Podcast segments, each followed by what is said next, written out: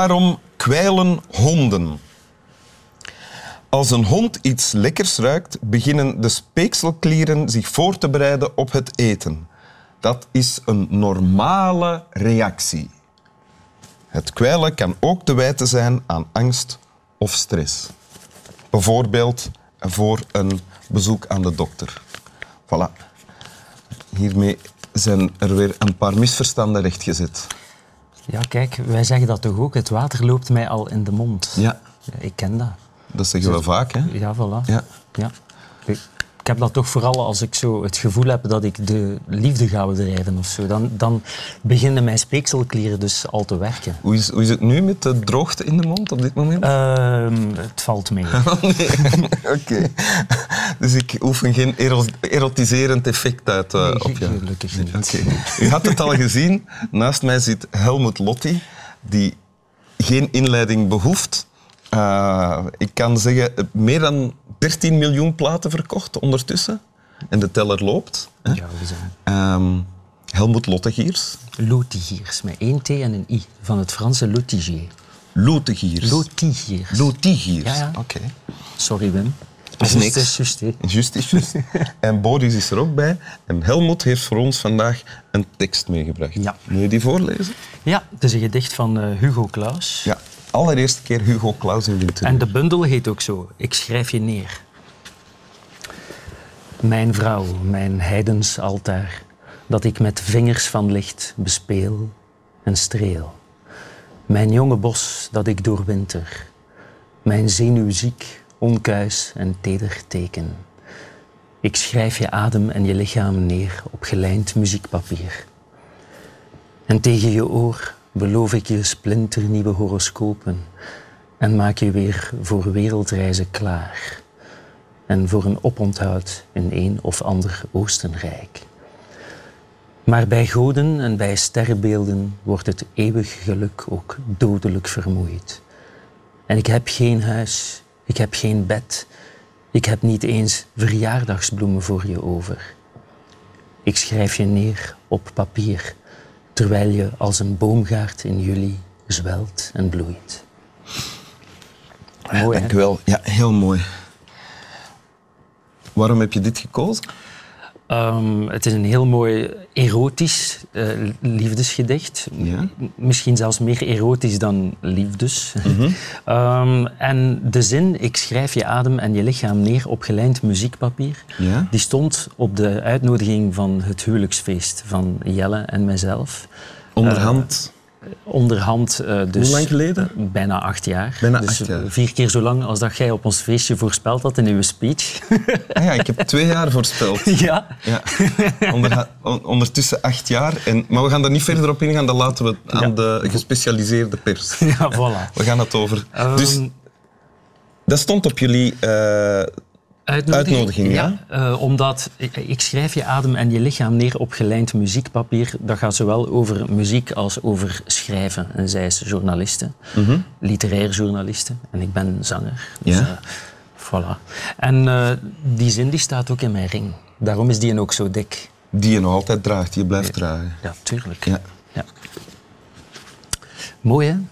Heel mooi, ja. Het is... Dus je hebt, je, zo heb je het hele gedicht leren kennen. Ja, Dan ook. Ja, ja want ik heb het dan eh, op muziek gezet. Ja? Ik heb er een, eh, een liedje van gemaakt op, Ja? eh, op de plaat Mijn Hart en Mijn Lijf. Ehm, ja, ik, ik ben nogal, eh, nogal redelijk fysiek van aard. Zo, allee, Zullen we- dat past wel bij mij. Dit op muziek zetten, want het is...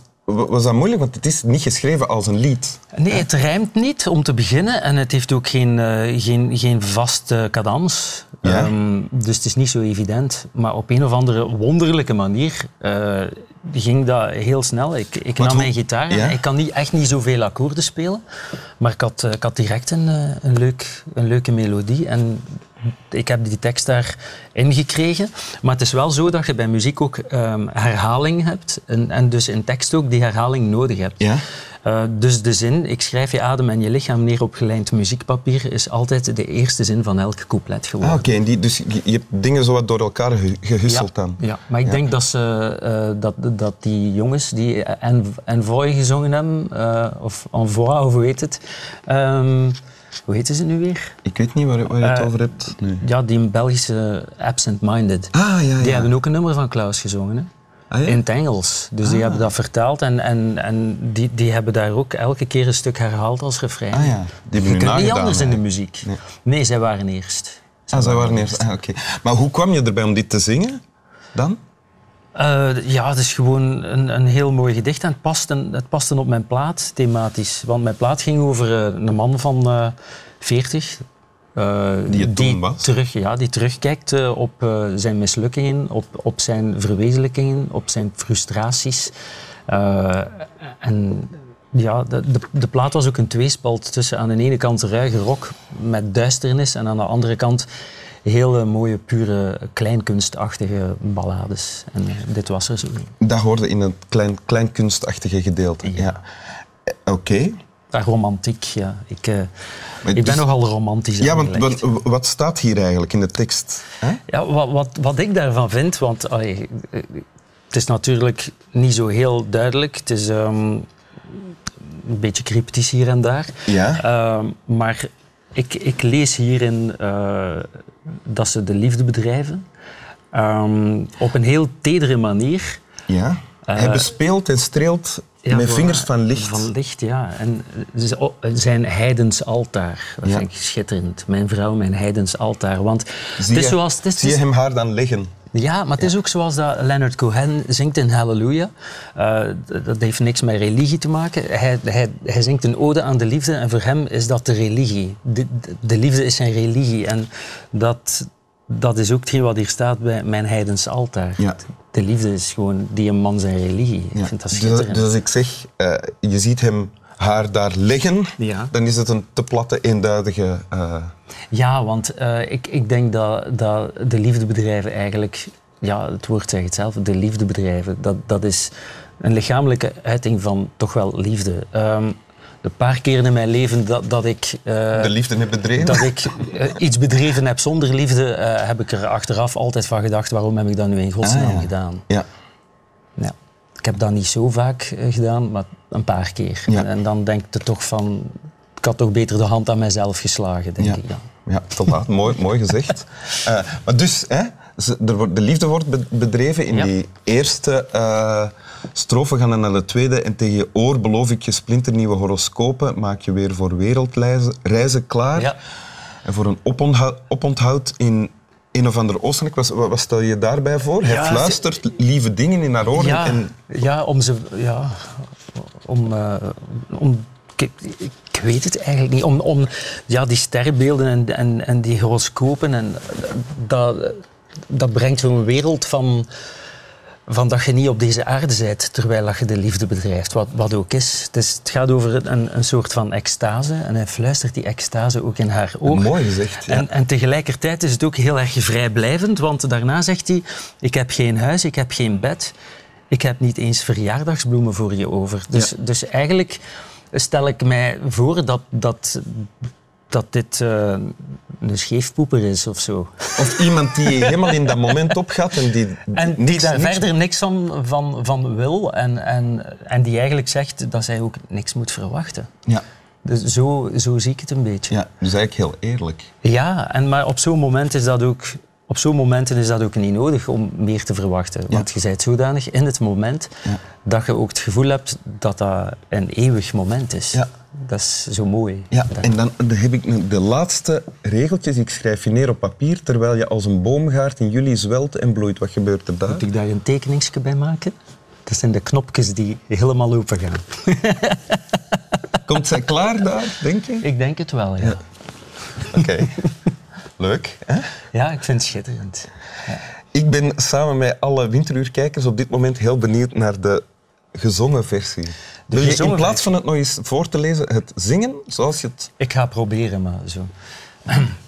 Ik schrijf je adem en je lichaam neer op gelijnd muziekpapier. Ik schrijf je adem en je lichaam neer. Mijn vrouw, mijn heidens altaar, dat ik met vingers van licht bespeel en streel.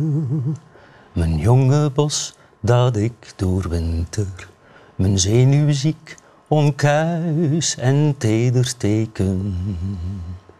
Ik schrijf je neer. Ik ga een beetje omhoog, want ik was iets te laag begonnen. Ik schrijf je adem en je lichaam neer op gelijnd muziekpapier. Ik schrijf je adem en je lichaam neer en tegen je oor beloof ik jou splinternieuwe horoscopen en maak je weer voor wereldreizen klaar en voor een oponthoud in een of ander Oostenrijk. En dan de bridge. Maar bij goden en bij sterrenbeelden wordt het eeuwige geluk ook dodelijk vermoeid. En ik heb geen huis, ik heb geen bed. Ik heb niet eens verjaardagsbloemen voor je over. Ik schrijf je neer. En dan komt er een bridge met een orgeltje, omdat ik wat Gainsbourg was. En dan komt de laatste zin. Ik schrijf je adem en je lichaam neer. Terwijl jij als een boomgaard in juli zwelt en bloeit. Toe, toe, toe, toe. Toe, toe, toe, toe. Zwelt en bloeit. Toe, toe, toe, toe. Ik schrijf je neer. Voilà, dat is het. Dank u. Fantastisch. Echt waar, fantastisch. Dank Dank, u. u. Slaap wel. Dat gaat moeilijk zijn. hè, hè.